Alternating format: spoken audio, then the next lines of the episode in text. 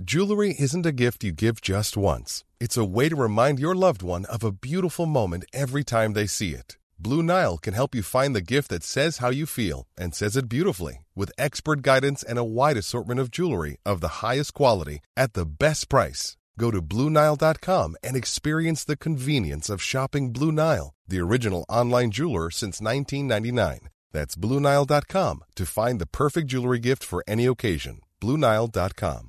What's up, Snapback fam? Welcome back to another episode of Snapback Sports Pod. On this episode, we have the privilege to interview Ross Stripling, all-star pitcher for the Los Angeles Dodgers, our first MLB baseball player we've ever had on the podcast. Super excited for you guys to listen in. He's a great guy, super interesting also, not only a pitcher but loves the stock market. And also, we did a version of Ranked where we ranked our least favorite fantasy football players. Our list will be all over social media. Let us know your list, but overall, let's get it. Blue Wire. The Baltimore Ravens select Lamar Jackson. I'm a Raven. He's on all year, every year. Jackson takes it himself. Oh, he broke his ankles. A flag. Oh, blocked by James. Auburn's going to win the football game. Auburn's going to win the football game. For the Philadelphia Eagles, the long drought is over. Bryant took the jumper. He oh, five. And the Lakers lead. Mamba out. What's going on, Snapback fam? Welcome back to another episode of the Snapback Sports Pod. We're super excited to welcome in Los Angeles Dodgers pitcher Ross Stripling, a.k.a. the Chicken Strip. Ross, where's that nickname come from? I saw your tweet saying that's when you really know you made it, is when you could wear that on the back of your jersey. And honestly, I tend to agree. Is that an actual nickname that you get called? You know what, man? That's so funny. First off, thanks for having me, guys. You know, that nickname came about mostly because when you have the last name Stripling, you get called stripper, strip club and dollar bills, strip, all that stuff. And the first year of the Players Weekend, they were trying to keep all those names as PG as they could. You know, a couple of people have now branched out from that, which I think has been good. But, you know, they thought stripper was too PG-13, and that's what I get called the most. And so I had to get creative. Yeah. And some people have called me Chicken Strip, just kind of, you know, funny one time. No one has ever consistently called me that. But, man, that nickname stuck, and I am definitely Chicken Strip now in Los Angeles. Is that how you, like if someone's walking by your locker in the clubhouse, like it's not a game day or anything, and someone wants to get your attention, like Justin Turner's like, yo, Chicken Strip, you're trying to go get something to eat or something? Is it literally like that, or is it more of just when that weekend rolls around, tossing on the back of the jersey? It's more of from fans. It's more like spring training when I walk outside and we walk through this big group of people as we head to the fields. People just yell "Chicken Strip, Chicken Strip." You know, in the locker room, I'm still Strip, just nice and easy. Just Strip. Now, follow up to that, since you say it's mostly fans. I know when games occur, there's times before the game where you can go over, sign some autographs, interact with the fans. Have you ever been given a Chicken Strip, like to eat before a game by a fan?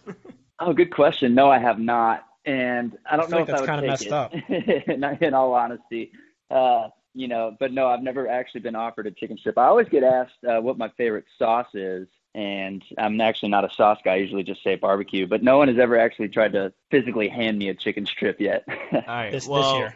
When baseball resumes and you're out there, Abe and I are going to show up and with a bag of chicken strips for you. So and you'll know who we are. Feel free to say no, because I'll be more than happy to eat them for you. Yeah, I'll leave them for you guys. Good luck getting into a stadium with a full bag of chicken strips. Oh, you're underestimating. Clear bag policy. So, Ross, I was listening to your Big Swing podcast. Also, Snapback fam, anyone listening to this, definitely check it out. They've had some very, very cool guests. I listened to CJ McCollum, Mike Evans. I know you have that A&M connection, then a ton of baseball stars. But what I really thought was the coolest part is that it seems like it's just you and your buddy normally for each episode, and that's kind of what Abe and I do here. We're just lifelong best friends who are talking about all different types of things. I like that you haven't really just locked down on the fact that you're a baseball player. You're a baseball player. You're a podcaster. You do stocks outside of work. I mean, you have so much going on. How do you balance that in such a busy schedule? Yeah, you know, that's just my personality, man. I'm a busybody by nature, and sometimes that's good and sometimes it's bad. You know, sometimes I need to sit back and remember that I'm a married man and I already live a crazy lifestyle, and I got to find some hours in there for my wife and for us to, you know, be a family and have our own alone time. But my brain's always going, and the podcast has actually been a great outlet for that. My co-host, his name is Cooper. He is not a baseball guy at all, and I get to talk about baseball constantly. So the podcast has been kind of a cool outlet for us to talk about other stuff. And like you said, we got to have Mike Evans on. We got to have CJ McCollum on. So we got to talk about football and basketball and those two. And then a lot of episodes are just me and him just kind of spitballing on current events and sports. And we've just really enjoyed it, and it's been a lot of fun. You guys would know, y'all have an awesome podcast. It's fun to just escape for an hour a week, a couple hours a week, and to prepare something and to be passionate about something and be able to articulate it to a fan base that maybe enjoys listening to your opinion. So it's just been a ton of fun. We're going to keep it going. We're going to try and put out maybe even 2 or 3 during this down period if we can, and just keep doing it. Yeah, so you just mentioned the down period, and I think that's something to point to, especially with not really much going on in the world right now. I mean, right now you should be wrapping up spring training, getting ready for opening day. And unfortunately, with the circumstances, you are not. But baseball is in a little bit of a different situation where they never really got going on the season. So there's still hope that something's going to happen no matter when it starts or whatever. But, I mean, aside from this podcasting, this following up with the stock market and everything else you do in your free time. So obviously you have way more free time now since you guys have left free spring training. What has this time been like? Because you in your MLB career, you're not used to this. Nobody's used to what's going on right now. So what is this time period like around the league? Are you talking to guys? Like, are people bored? I mean, obviously you're keeping busy, but I mean, this is just the weirdest of times. Yeah, it's exactly what it is, man. It's just really, really weird. A lot of people, I've talked to pitchers mostly, especially pitchers within the Dodgers. You know, you don't necessarily know what to do. Do I keep throwing off a mound? Do I have hitters stand in and simulate at bats? Or do I kind of pull it back to the middle of an off season where I'm just playing catch a couple days a week, getting big and strong in the weight room and not overdoing it because, you know, it looks like there may not be baseball for up to 2 more months. So why would you go out and throw multiple bullpens a week and wear out your arm and your body and all that kind of stuff? So it's just a very much time of unknown, and everyone's kind of dealing with it in different ways. But at the end of the day, you know, right now it's really about staying inside, staying healthy, keeping your family healthy and doing what you can to get over this virus. And then once baseball comes back, that'll be great. I think we'll have a spring training 2.0 where we'll have plenty of time to build up. So I think it's kind of don't overdo it right now and just be ready to play once they give us the green light. So we already put our Texas A&M, Texas Longhorns beef aside. There wasn't much beef for those who are listening. Third party question before you ask this. Yeah. So obviously there's a million Texas schools, big schools, Tech, A&M, UT. Are A&M and UT the biggest of rivals? So I feel like there's really UT and Oklahoma now. No. It's A&M and Texas by far. The reason why you might think that is recently – A&M ran away to the SEC. And so now it's Texas and Oklahoma because that, you know, the Red River rivalry. But that, right. I mean, it is actually, I don't follow the football recruiting like my cousin does, but he is the biggest diehard. The A&M and Texas, like, message boards talking about 14-year-old kids actually is the most insane. You can't even imagine the stuff they say. The two are always talking about each other. It's still an insane rivalry, and they haven't played in, like, I don't know, 7 years now. The last game, I think, we won on a walk-off kick by Justin Tucker. It really is wild how early that recruiting stuff starts, man. I'm really, really happy that A&M was able to move to the SEC. I know it ends what I thought, you know, was the biggest rivalry in sports because it's what I grew up watching is the Texas A&M rivalry on Thanksgiving Day, all that stuff. But it kind of got us out of the UT shadow. You know, Texas was definitely kind of our big brother. I'm willing to admit that. They definitely probably have a winning record against us in every sport across the board over the history of our rivalry. So moving to the SEC was a big opportunity for us, and we did it at the right time. We got Johnny Manziel and Mike Evans that year and kind of put us on the map. So you're not going to hear me talk bad about Texas. I think the world is better when Texas is good at sports. I'd rather them be good than Tech and Baylor and TCU any day. That's true. Well, don't waste your time hoping for Texas to be good at sports. But did you want to go anywhere else around Texas? Obviously, you grew up in Texas. We talked about before we recorded. You actually were born right by me in Blue Bell, PA, but that was short lived. Did you want to go anywhere else in Texas growing up, or was it always A&M? You know, I liked UT a lot growing up. I really did. I mean, Vince Young beat USC in that, what was it, 03 or 05 championship. I mean, man, that was so cool. I remember exactly where I was when I watched that. I loved UT. It's just I have an older brother. He's 3 years older than me. And once he went to A&M, that just kind of sealed it.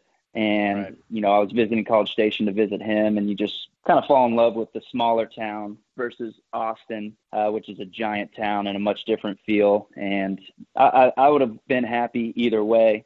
I'm very, very glad I ended up going to A&M. I love A&M. I bleed maroon now, as they say. But basically, I was basically between UT and A&M always. Never really considered any of the others. Gosh, well, you made the right choice.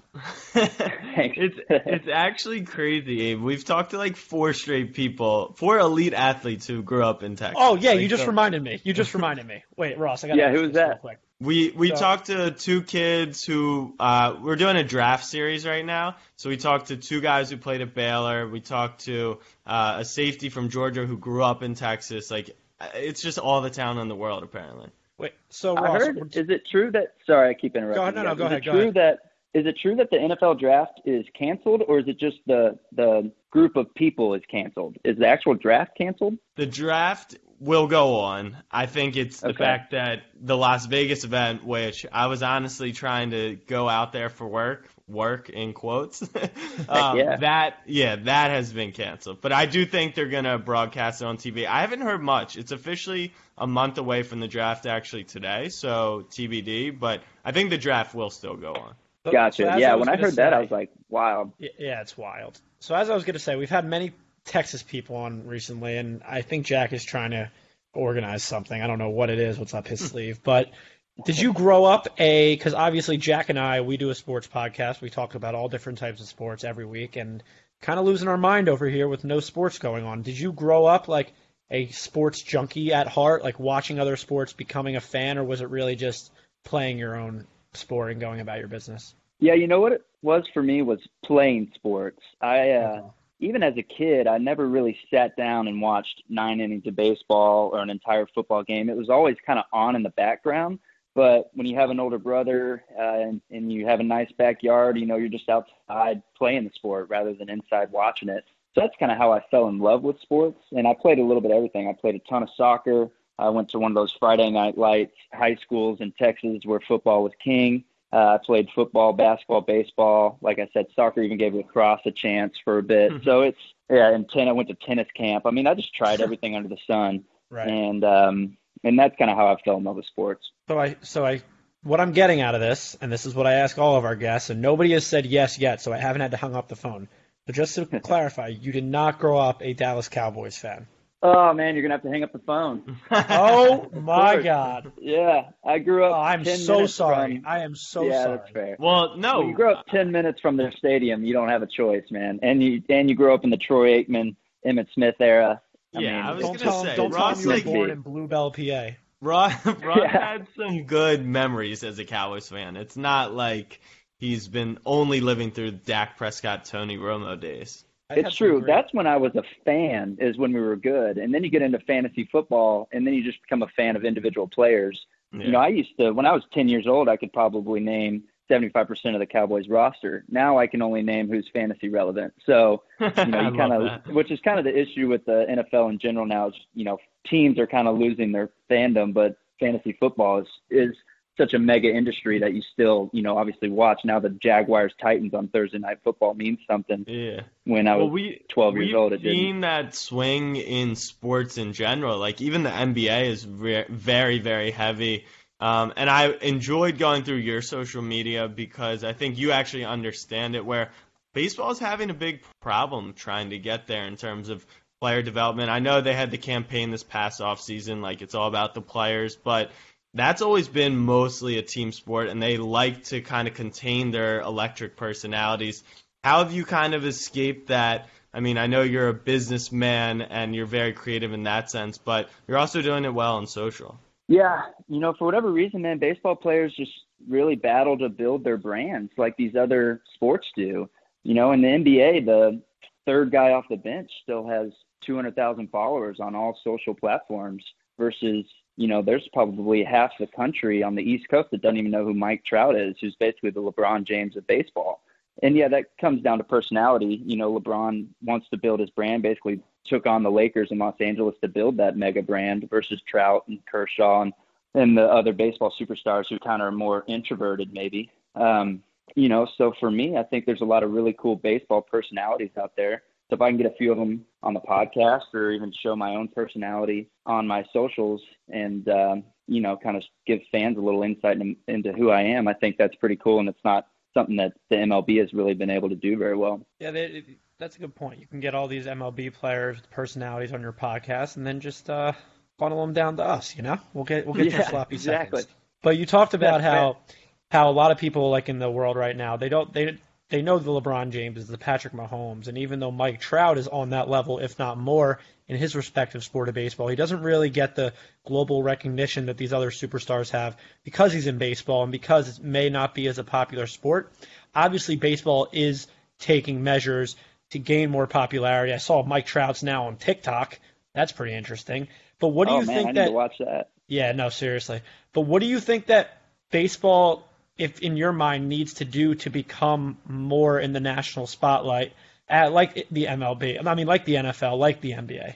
Yeah, that's a good question because, you know, baseball is worldwide, man. It's played in South America. It's played in Asia. I mean, it's you know, there's no NFL outside of America, yet, you know, MLB seems to really struggle to get on a world platform as the NBA has. And as far as what we need to do, you know, I'm honestly not sure. We need more players like Trevor Bauer, who are just obsessed with building baseball's brand and building players up and having a platform for players. I think, you know, naturally baseball players just seem to be more, I don't know, I guess I said extroverted earlier. I'll use that term again. It's just, you know, it's almost like baseball players just want to go home and be with their family and play video games. They're not, you know, big into fashion and they don't have these huge brands that they want to build. So we need more players that are passionate about that, I guess, if we ever think that, you know, our brand is really going to explode. I do think MLB is trying hard. I'm not saying that they're not, but it's just for whatever reason, our players just don't seem obsessed with it like players of other sports.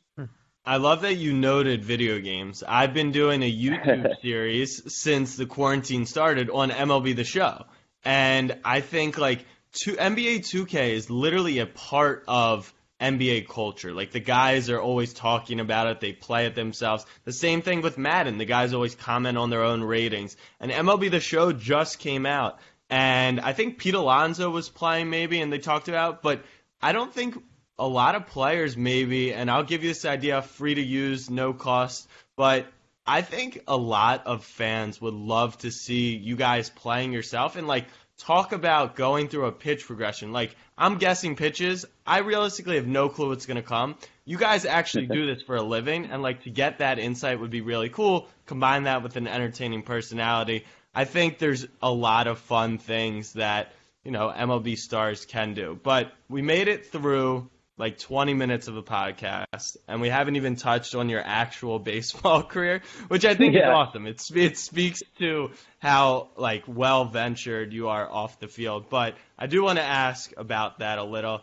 You're an all-star pitcher, but let's go back to your first career start. Who throws 7-plus innings of no-hit baseball without ever pitching in the league? And then who lets their manager pull them off the mound? What's that about? I need to know. Yeah. That is, you know, man, that's just being a young guy and not really even knowing that you had a choice in the matter. And that's basically admitting to just being absolutely exhausted. I would think I was throwing 84, 85 miles an hour, just poo balls up there. And, you know, I think the most I threw in that spring training was maybe 45, 50 pitches. I'd already been optioned out of big league spring training. And due to injuries, I get called up and make that start. And it was just, I mean, it was raining the whole time. I had all of my friends and family there. It was one of those things that was just meant to be. And it was really, really cool. Obviously, wish you get a chance to finish it off. And what's crazy is we end up losing that game of all things. But, you know, it was really, really special and something obviously you'll remember forever and hopefully get a chance to try and do it again sometime. Yeah, when I was going through that stuff, I was like, wait, he pitched 7 innings with no-hit baseball but recorded his first win on a different day. Like, how does that even happen? Yeah. And then Abe and I were recording our weekly podcast for our Monday episode last night, and we were reading through some stats and, like, mind-blowing sports stats. Wayne Gretzky has more just assists than any NHL player has points. And one of the other stats was, like, Nolan Ryan threw 225 pitches in an appearance. So I think you were only at 100. Oh. So you could, like, how does that even happen? Yeah, man, it's just today's era of baseball. That 100-pitch mark is just I don't know. It's just such a pinnacle that people agree to where you just shouldn't really cross it anymore, especially in the Dodgers organization with the analytics and the stuff that we do now. It's just, you know, we believe that when you got 5 guys in your bullpen that throw 100 versus a fatiguing starter and maybe the heart of the lineup, why would you not bring in one of your strongest guys? And, you know, obviously we're looking at one game, which happened to be my debut, but over the course of a season, you know, it's just, you're going to use your studs in close games like that, and that kind of just, you know, piles the cards in your favor to win more games, and that's what baseball is trending towards now. It's kind of like baseball's own version of what we're seeing in the NBA nowadays of quote unquote load management. But I'm actually curious if all of that, all the analytics and all the sports nerds are thrown out of the building, out the window, and whatever, and it comes down to it. And you're pitching. Let's just give it a hypothetical situation. You're in a World Series game, everything on the line, win or go home, Game 7, and you're feeling yourself. Your stuff is good. You're hitting your spots. You're throwing heat. How many pitches realistically could you possibly throw in one outing where your arm, before your arm just absolutely gives out? Because it's definitely over 100. Yeah, it's over 100. I mean, Game 7, you got 4 months off staring you in the face, and right, the competitor in you comes out, and I mean, yeah, you're probably. Like, could you hit 150, 175? Yeah, I think for sure. I think you could for sure. You know, and some guys are built up more than others. Like, I bet Kershaw could throw 200 just because he's so mentally strong, plus physically strong. And you put him in a Game 7. I mean, he would go until you basically had to knock him out and drag him off the mound. That's pretty crazy to think about. What's the drop-off? So then let's say you're pitching. You're at a pitch 150. You're the last person in the pen. Like, there's no one left in the pen. What's the drop-off between you at pitch 150 or 175 and, like, your best position player? I don't know who that is on the Dodgers, but coming in to pitch. Because whenever we see those guys come on, like Chris Davis for my Orioles, like, he's throwing 64-mile-per-hour fastballs right down the middle, hoping no one hits it over the wall. Like, what is the drop-off?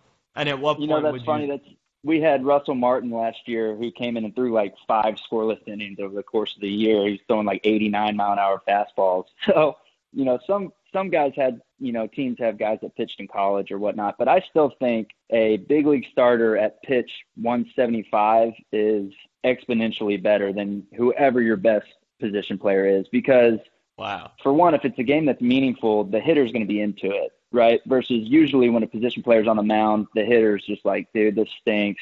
You know, just don't strike out. That's all we're thinking. Don't strike out. You're going to get made fun of for a month. You know, versus if it's Game 7, strategy's into it, scouting's into it. A position player won't know that kind of stuff, won't be able to actually hit spots, change speeds. Still at pitch 175, if I'm throwing 82 miles an hour, I can still change speeds, change eye levels, change location. And that's really what matters, is moving big leaguers' feet, changing their timing. That's you know, the way you get guys out. Right. So let's not talk about any hypotheticals anymore, because we live in a what have you done for me lately world. The Dodgers these past few years have been right up there. They've been on the brink of hoisting that World Series championship. Obviously have fallen short a few times. You've been on those teams throughout all these years.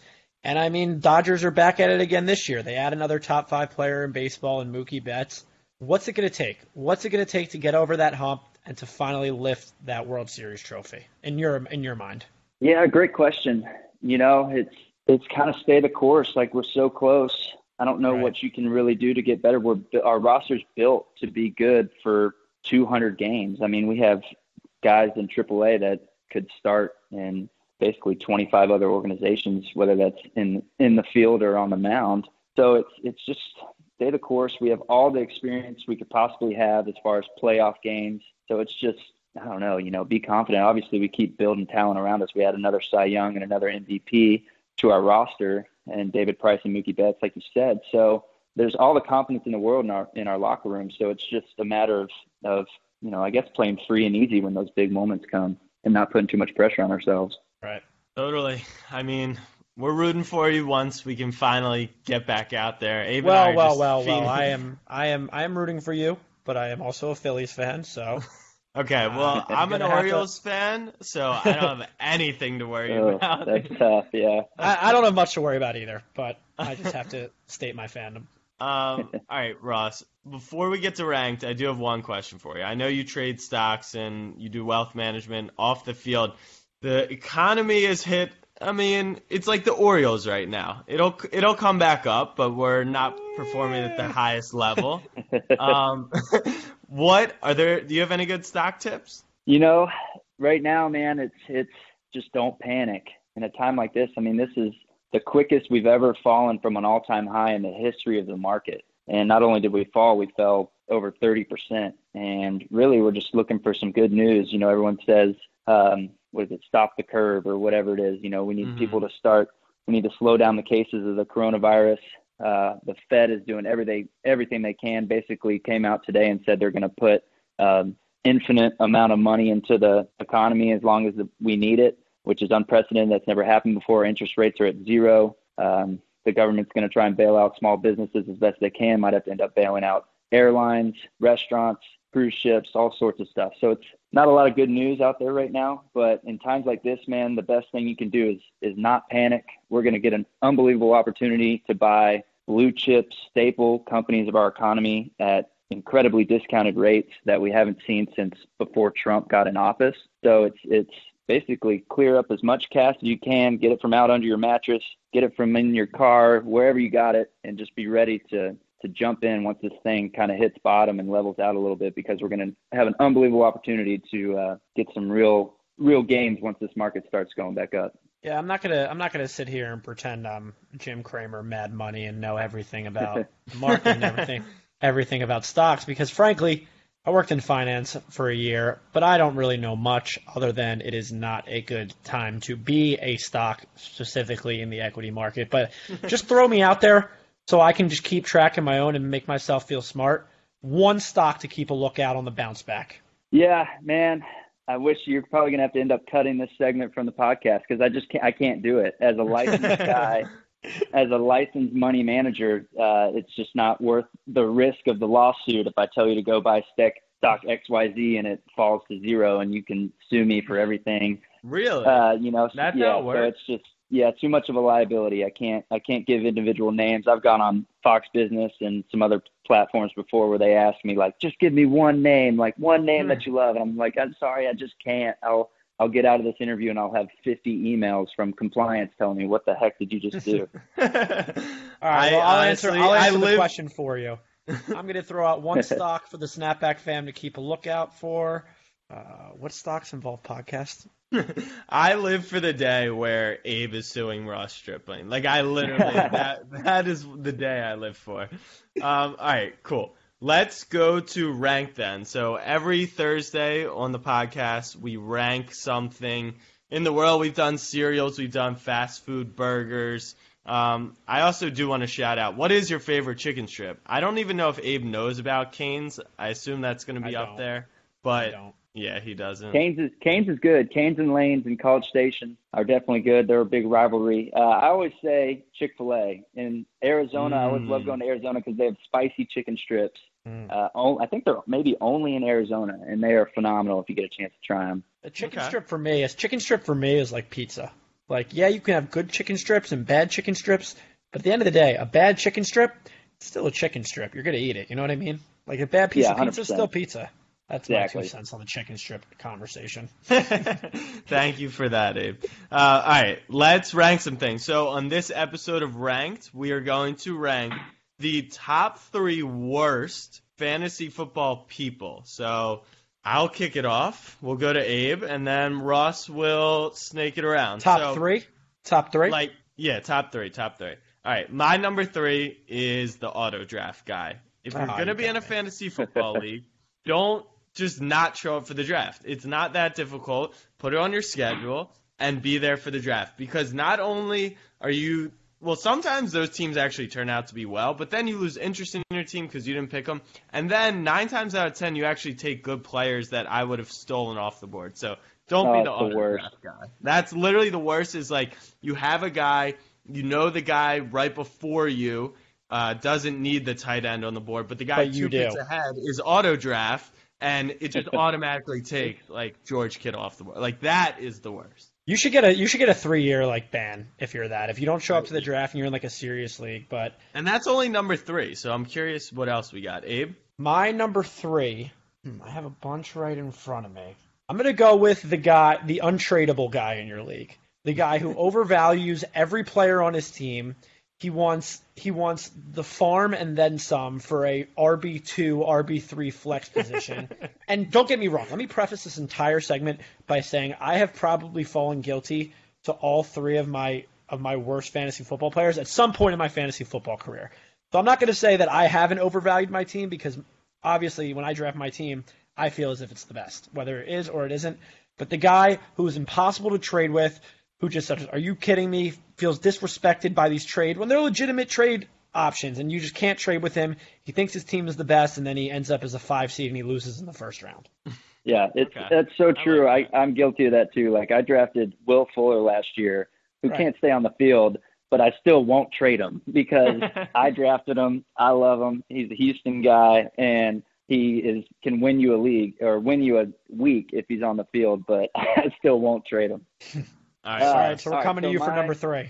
Yeah, so as while I'm listening to you guys go through yours, I'm thinking of mine.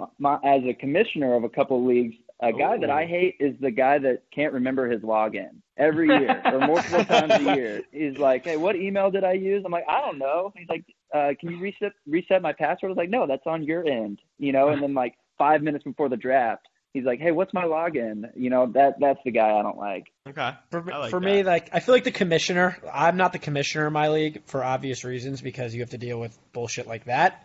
But I feel like the commissioner in a league deals with way different problems than everyone else. Just probably the most annoying, like, yo, I didn't mean to pick up him and drop him. Can you switch it? Stuff like that. Just the little stuff that would get under your skins. Like, dude, like, figure it out yourself. Yeah.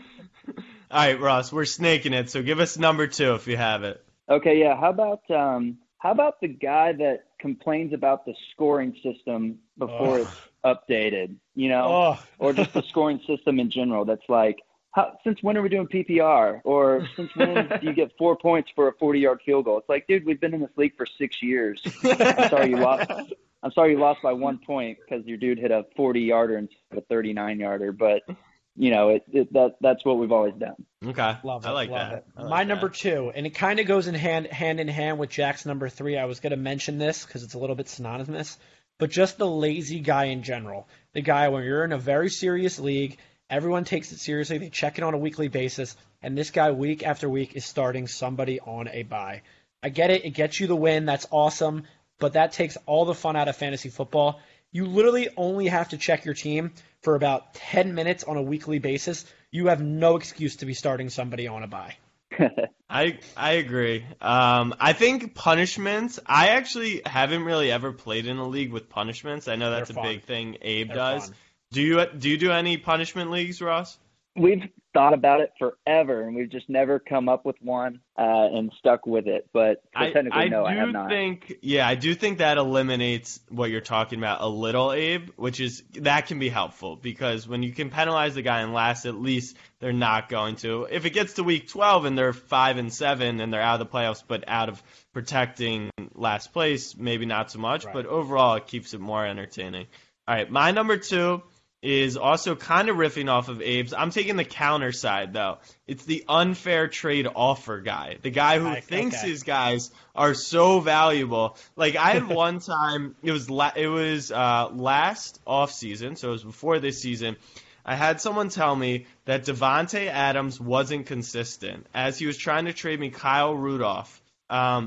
And Devontae, I was like, I know Devontae's been a top 3 fantasy wide receiver for the past 3 years, so I'm just confused And I went to check, like, maybe he had missed games. He had played in 15 of 16 games in all three seasons. He had caught 8-plus touchdowns and 1,000 yards in all those seasons. And I was like, where do you even come up with this stuff? And then it's just like I get a notification from my cousin who is the worst at this. Like, he offers the absolute worst trades and just tries to talk himself into them. And you just can't get anywhere with them. So I hate the unfair trade guy. That's a good one. No. There's definitely that aspect to it, and I've probably fallen guilty of that too. But half of that is sometimes just messing with people. Yeah. But my number. Hold on, let me go number one. Let me number one. Oh, you're on number one. We're on number one. All right, this one. Don't take mine. This one I recently really got into this person this year, but it's the guy with 9 fantasy teams who cheers for every touchdown on NFL Red Zone. Like, I got that guy in another league. Right. If you have nine teams and you have every player across the league and you're cheering, like you're actually cheering when a guy scores a touchdown, then I get it. It's a nice dopamine hit in theory, but you just can't do that. It makes it no fun. Like, lock down your team. 1, 2, or 3 teams max would be my opinion. But don't just cheer every time someone scores a touchdown. Yeah, I was going to say that. I think the most manageable, I think the consensus is – I only really, really like having 2 teams every year because I feel like I can actually personally put effort into both. I'm okay with a third. I'm not going to be thrilled about it, but any more than 3, and you're rooting for 6 people on the field every game. And against you. That's the worst part is, like, this guy will be like, yes, celebrate the touchdown, and then he's like, oh, damn, I'm actually playing him. Like, no shit, dude. Yeah, that's like the guy on Monday Night Football that's like, well, I need Christian McCaffrey to score no more than 20, but get at least more than 12 because I have him in another league. But I also can't have the defense get more than 5 because then I lose another league. You're like, dude, whatever. Right. My number one most hated fantasy football player is the guy – this is pretty much goes to everything in life – the guy that does too much. The guy who is always in your face. You're not even talking about fantasy football. You're out to dinner. You're just having a good time. Yo, check my team, dude. The check my team guy. Let me give you a piece of advice. And this is myself too. Nobody cares about your fantasy football team. You don't care about mine. I don't care about yours. We could be in the same league. This guy who I'm talking about considers himself the Matthew Berry of your league, criticizing everybody's move in each league while he's sitting at a barely above 500 winning percentage. He's talking to you about your matchups, worrying about your matchup, worrying about his team. He's up at 12:01 on a Tuesday night working the waiver wire. The guy that does too much. Hey, so you guys cut out like 20 seconds on me there. All right. So pretty much I hate the guy that does too much. The guy who's in the waiver wire, talking about your team, talking about his team. Just play it was one of Abe's better rants. I'm sorry I missed the tail end of it. I caught the beginning of it and just thinking of like the guy Monday morning that comes to your cubicle and just runs down his whole Sunday to you and you're like, dude, I just don't need this right now. Dude, I haven't even put my lunch in the fridge yet. I don't care about what you need on Monday night tonight. All right, Ron, I mean, you guys give us your number one. Yeah, it would definitely be the trade guy that you mentioned, but I'll try and come up with one that you guys haven't said yet.